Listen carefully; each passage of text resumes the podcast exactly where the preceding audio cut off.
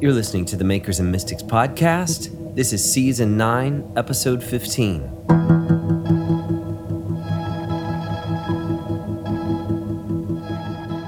Laura Valentine is the artistic director and choreographer for Numinous Flux Dance Company in Nashville, Tennessee.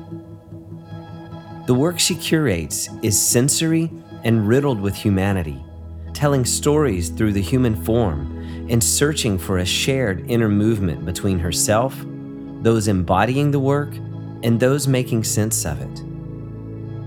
She has crafted and produced multiple full length productions over the past decade, exploring birth, loss, and everything plot worthy in between.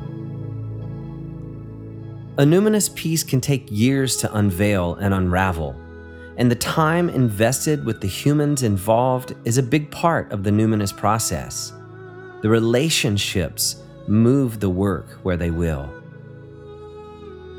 In this episode, I talk with Laura about what it means to be a contemplative dance company, the deeper motivations behind her creative work, and what it means for a dancer to have conversations with space. This is my interview with Numinous Flux artistic director Laura Valentine.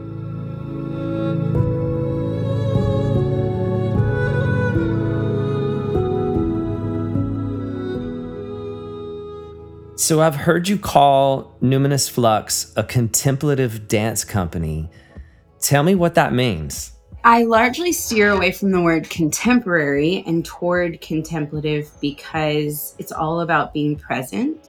I think that touch is a big component in making it contemplative, why I consider it so.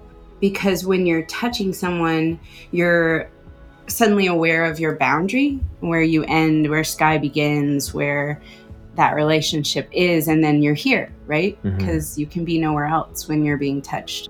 We work a lot on the detail of touch, the expression behind it, reaching for someone versus just like grab them here to lift them.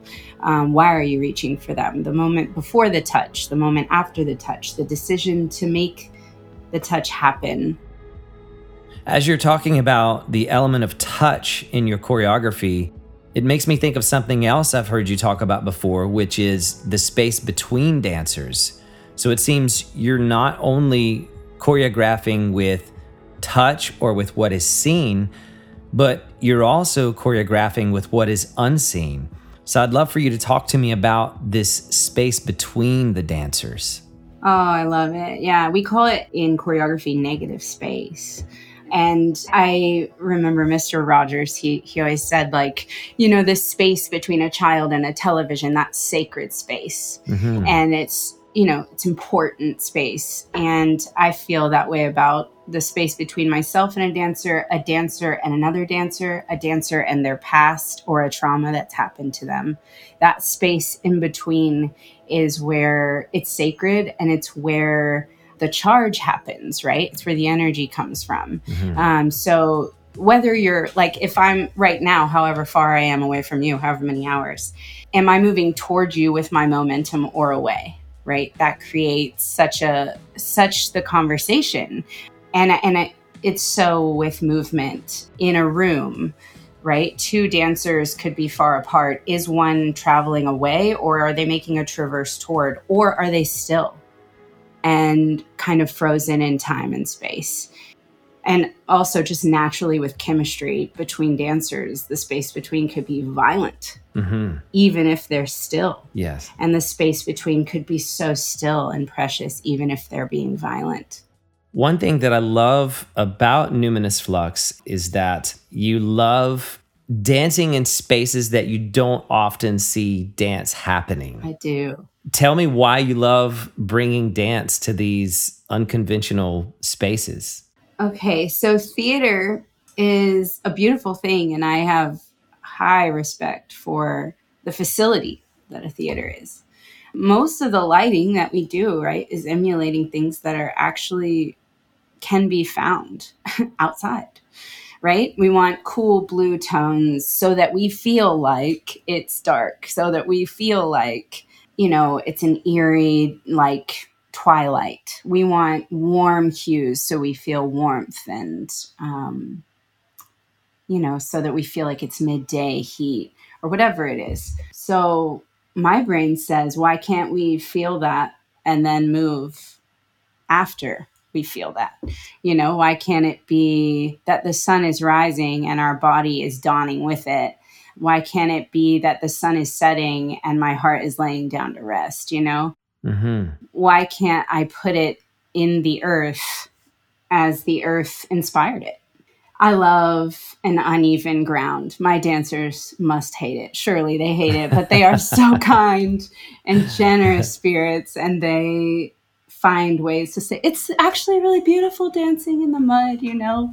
My feet were slipping everywhere and it was real when you asked me to fall. So when they fall, I say do that every time. You know, if if mistakes are made, mistakes were not mistakes at all. They were the most beautiful and lucky happening.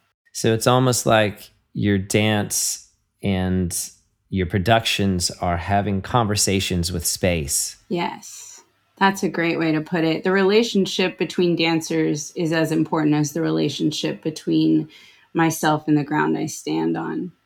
Gravity is huge for dancers. So you put a dancer on a flat surface, they can do a lot with gravity. You put them on a hill, oh my God, they can do so much more because the hill is performing. Yes and the hill is speaking to them and telling them no don't go there you can only go here so then the choreography has to submit to the hill which i love mm-hmm. i can't control it i don't want control one question i wanted to ask you is like all performance art the work that you do is there in a moment and then it's gone and I'm curious to hear your thoughts on how this temporal nature of what you do impacts your creative process. Like mm. this whole idea of there's something that's there, you experience it in time and then it's gone. How does that impact you as a choreographer? Yeah. Ooh, I think that brings me back to that word contemplative too. But yeah, the unrepeatable nature of the work that we do certainly has an impact on me, as life does. I'm here and then I'm gone. Period. I mean, I'm not, you know, the impermanence of things is what makes them beautiful, right? That we lose mm-hmm. them, that they go, that they move on from us. I think emotion itself, emotion, what emo, is that the Latin root? Emo, emovere, emovere, is uh, to move out right? So you feel it and then it, it, you know you send it on its way and you and you feel something else emotion is unrepeatable so i think the impact on me as an artist is like i identify with that nature in myself and i and i feel comfortable in it like this is never going to happen again like I'm i'm never going to be the, the person that can get a tattoo i love them on other people but i cannot wash it off no, hell yes. no. So I think that that is me as an artist, right? It's like yeah. I nothing will be per, a permanent fixture. Yes. That's one thing that makes this art form a sacred moment. And when I've performed as a musician or when I've attended a performance, I feel that that we're in the midst of something that is here and then it will pass. But somehow hidden in the midst of that we get a glimpse of something greater maybe of something that that doesn't move. Mm-hmm. and i think that's some of the intersections between the invisible and the visible that you even tackle uh, in the work that you do. That's beautiful yeah what stays yeah mm-hmm.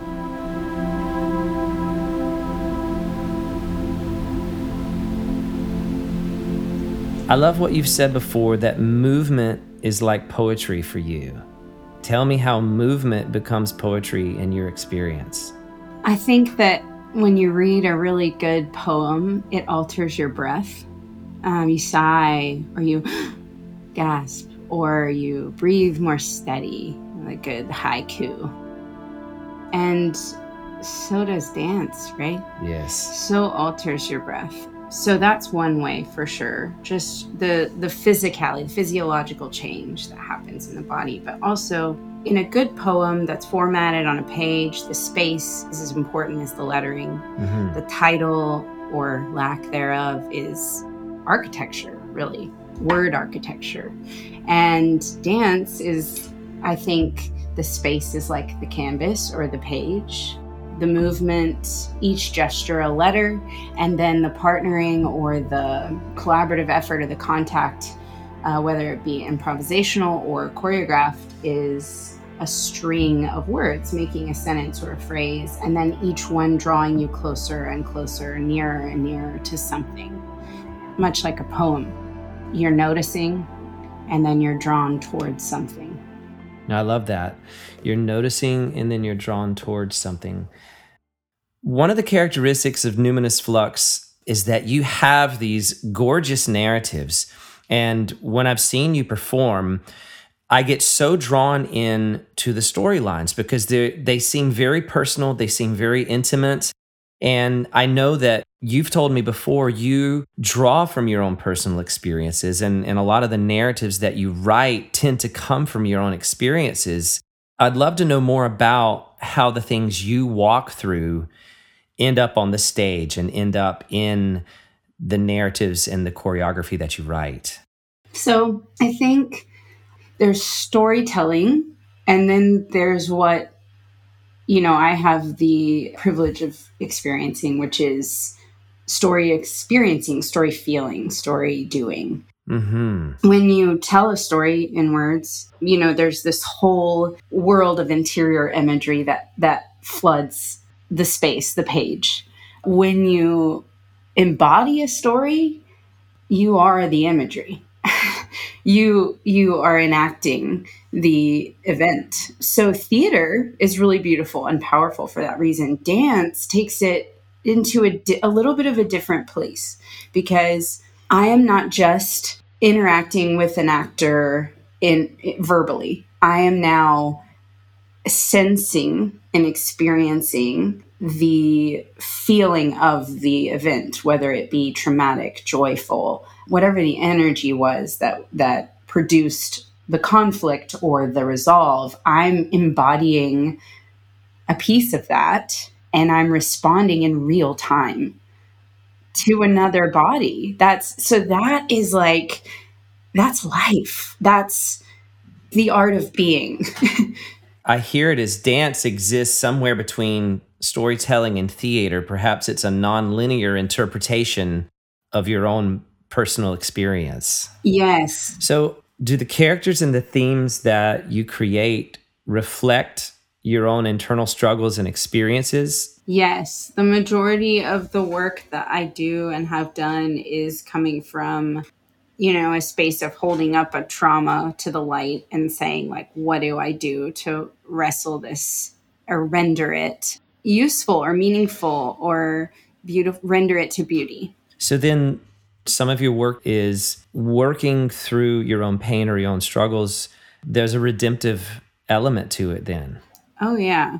I had a therapist actually tell me that movement in the brain is what dislodges trauma. So, like the trauma is actually housed in a certain spot in the brain. So you can do like brain spotting or EMDR and and actually you want to move that trauma physically out of that cellular rigidity. Wow. So you know the concept to me was like brain spotting is like watching a finger why not watch a dancer you know i mean it's not therapy but it certainly has done something to dislodge trauma in me and just movement in general lends itself to like getting out of that frozen fight, flight, or freeze, you know, out of that frozen nature. Mm-hmm. You know, when we are experiencing some sort of negative emotion or some whether it's some sort of grief or some sort of pain or heartbreak or burnout or whatever it might be you often feel stuck people will use that word stuck you feel like you you're caught in place you can't get out you can't move but like I've never thought about dance as the antithesis of that. Even as I'm saying this, my hands are going everywhere, you know? Oh, yeah. Oh, uh, yeah. Yeah. Is, is that true for your experience then? Absolutely. I think there's such a different nature to being frozen and being still. and being still right silence that's the that's the goal right is to become still but in between those two things there has to be some sort of flux there has to be some sort of um, whether it's a scream or a shake or a pulling or a pushing and you know to get out of that entanglement right? Mm-hmm. so that you can float. Because you're not floating when you're stuck. You're being held down or in.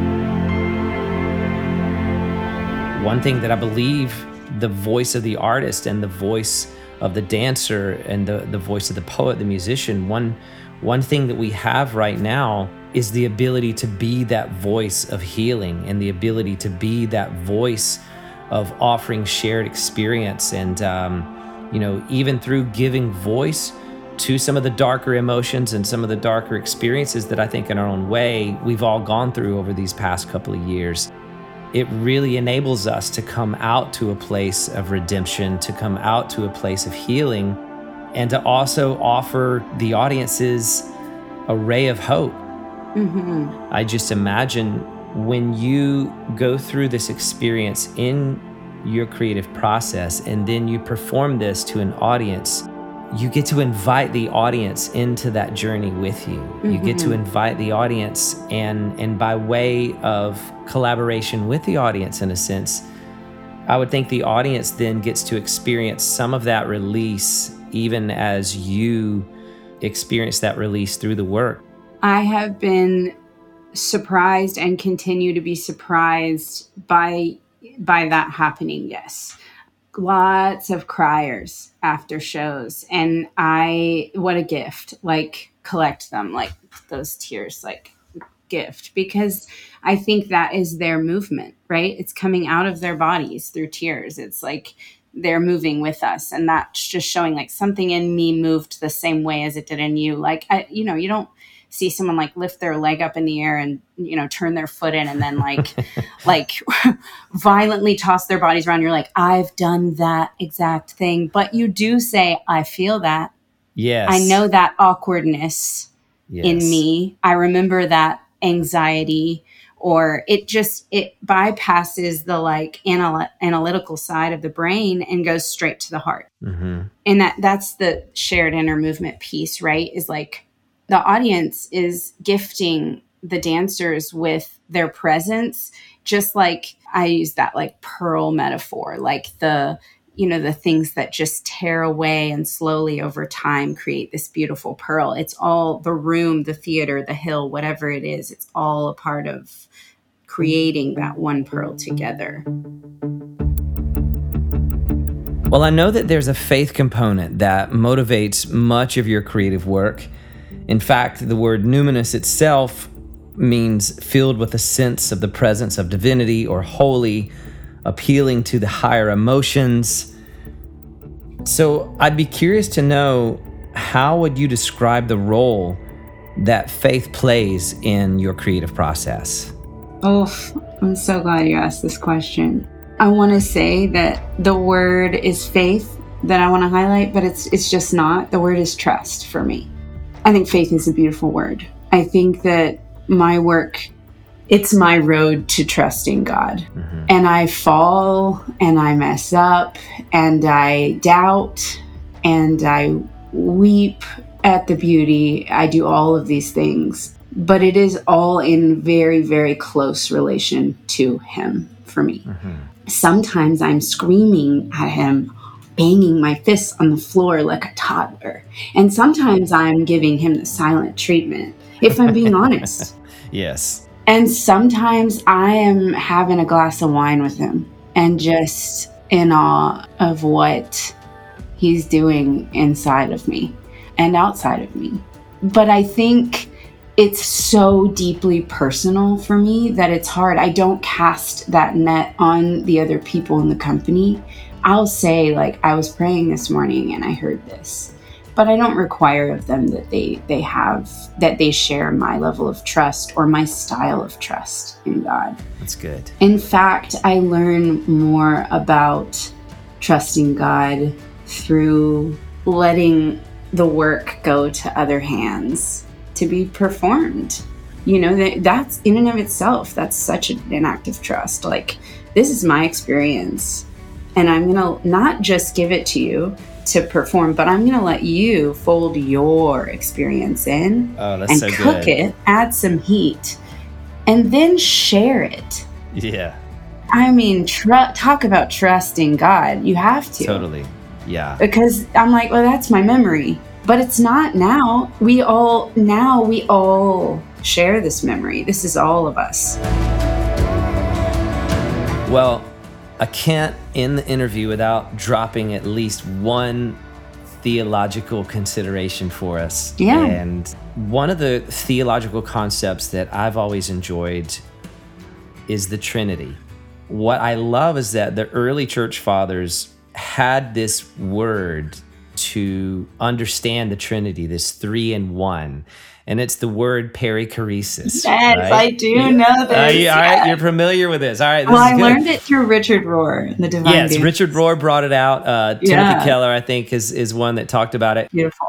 But that's the word that we get choreography from, and so I Yes. love that in the very fabric of the faith, there is this this image of choreography and collaboration. Mhm. Okay, two things come to mind. One um, is the space between, and one is the space it, that each takes up. And I love this as a dance because it's not static. How can you, like, as a human that's experiencing these highs and lows, how can you trust a static God to pick you up or to step underneath of you?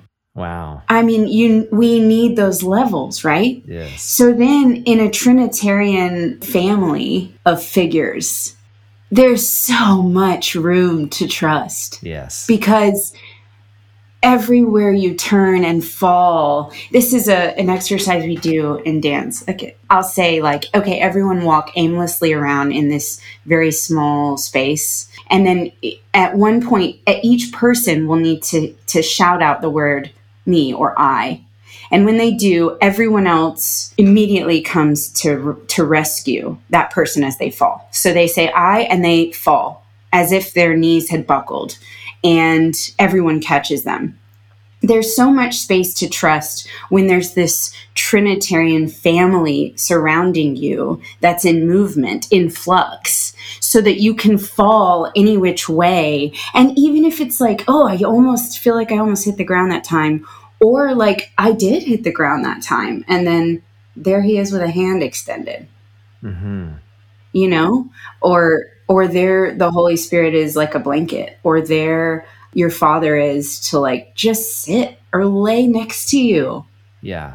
on the ground i mean it's Yeah. such a dance Yes, it's so good. And I I love how even going back to a scriptural reference, anytime the spirit is mentioned in scriptures, it's always in movement. It's always in motion. It's like the spirit oh. hovering above the waters, the spirit fluttering like a dove is another image. You know, there- there's always this movement. It's like the wind is another uh, metaphor that the scripture uses. And I just love how all of creation is a dance and the very spirit is in motion. You know, isn't that beautiful? movement is the sign of life hmm oh are they moving are they breathing that i mean that's Right. literally how we detect if something is living Yes, so good. Well, for some reason in our conversation, I keep thinking about this book titled Healing Fiction by James Hillman. And hmm. I love this book. It's it's been such an incredible resource for me. But I'm looking here on page 74 and I just happened upon this section right here, and I don't even know how I got here. I just opened to page 74 and I see that I underlined this sentence, and it says, The origin of the word numinous, numen, refers to the animation of an image. Is that crazy or what? Mm. The origin of the word numinous is numen, and it refers to the animation of an image. And then he's talking about, the author's talking about the experiences that we go through heal through our imagination, that our imagination actually creates images like clothing in a sense, or like to give flesh to the experiences we go through. And he says mm-hmm. they are numinous because they are animated, soul charged, whether shaped into mm-hmm. external icons or imagined and spoken within soul. Isn't that beautiful? That is so beautiful and so perfectly fitting. They are numinous because they are animated, soul charged. I love that. And so I think that Oh, Numinous Flux is rightly titled. You guys are you're animated, you're healing these experiences into the motions and the movements of your choreography. And uh, I love it. beautiful. This has been amazing. And we're going to put links in the show notes of this episode so folks can connect with Numinous Flux. And I'm looking forward to our next collaboration, whenever that may be. And just thank you for being on Makers and Mystics with me today. Thank you as well, Stephen. Thank you.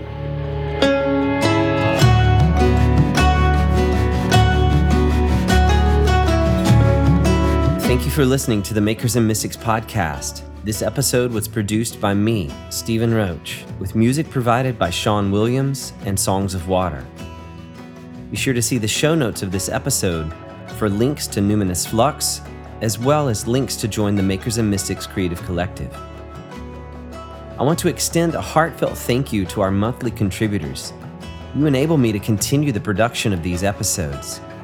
If you're currently not a patron and enjoy these weekly conversations, please consider joining our creative collective at patreon.com today. For a small donation, you'll receive additional content, access to our private online community, and most importantly, you'll encourage artists of faith around the world to keep creating. We'll see you again next week for our season finale episode. And until then, keep creating. The world needs your art.